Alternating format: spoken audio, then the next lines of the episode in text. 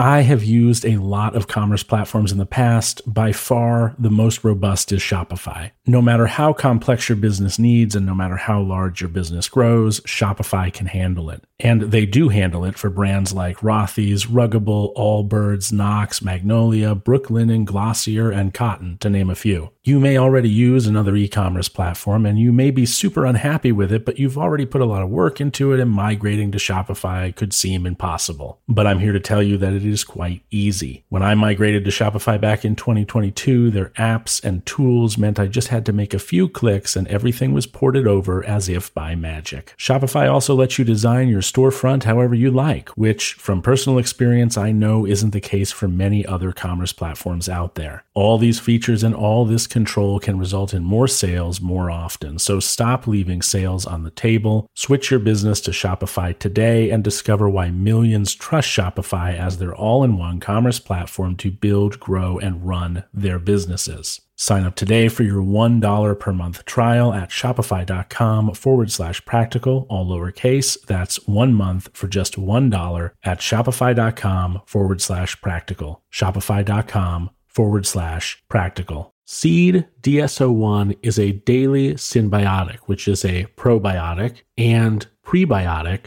formulated to provide benefits for gut immune function and whole body health. I take it every morning before I eat which is when it works the best. And I have noticed a big difference in my digestion, regularity, and even my skin. It's nice that this benefit comes in a small package that needs no refrigeration and really is just a couple of simple small pills. You also get this cool little travel vial in case you're traveling, so you don't have to stuff a bunch of loose pills in your pocket, which is nice. It's also nice that this product is so rigorously tested from a scientific perspective, which makes seeds probiotic research, development, and innovation programs a lot more trustworthy. So trust your gut health to Seed's DS-01 Daily Synbiotic. Go to seed.com forward slash practical and use code 25practical to get 25% off of your first month. That's 25% off of your first month of Seed's DS-01 Daily Synbiotic at seed.com forward slash practical with the code 25 practical.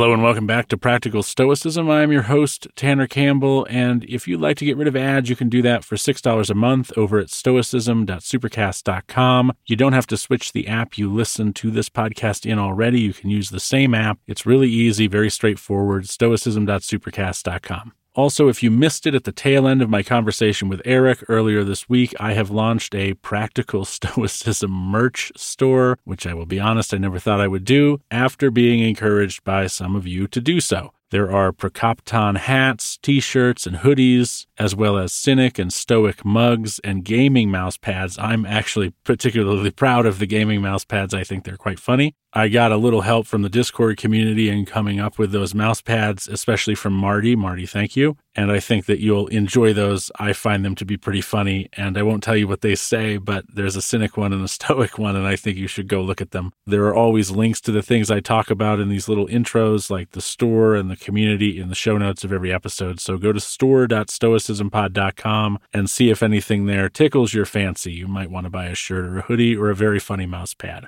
With that, let's jump into meditation number 27 from Book 4, which reads as follows Either it is a well arranged universe or a chaos huddled together, but still a universe. But can a certain order subsist in thee, and disorder in the all? And this too when all things are so separated and diffused and sympathetic?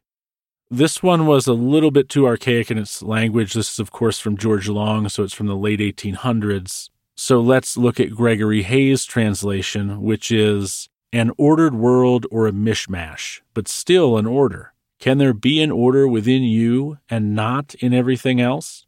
In things so different, so dispersed, so intertwined?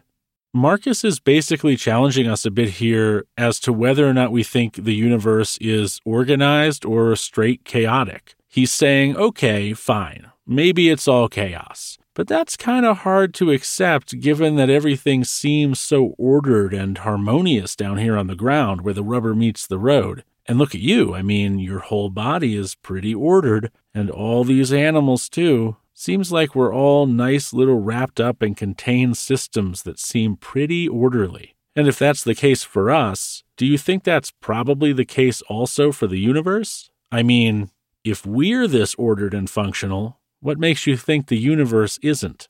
And this meditation is specifically saying to we atheists, hey, you think it's all chance and luck and chaos out there? Seems kind of strange given all of science's theories and all of mathematics equations. Seems like everything is pretty ordered as far as we can tell. Maybe all of it is. Honestly, this is more and more interesting to me. Remember the other day when I talked about the second law of thermodynamics and the law for the conservation of matter? How the universe has a fixed amount of energy and a fixed amount of matter, and all either can do is change forms? That means all those gametes in your downstairs area are part of that never changing balance of energy and matter. So if you had 17 kids, all the energy it takes to make them, for them to grow and mature, all of that is part of this fixed balance. And the more I think about that kind of thing, the more mind blowing it is, really because you can't maintain a balance within a closed system if there's not an order to that system, right? You can't keep something like that in check if everything was actually chaotic and haphazard. There'd have to be something keeping it all in check, right?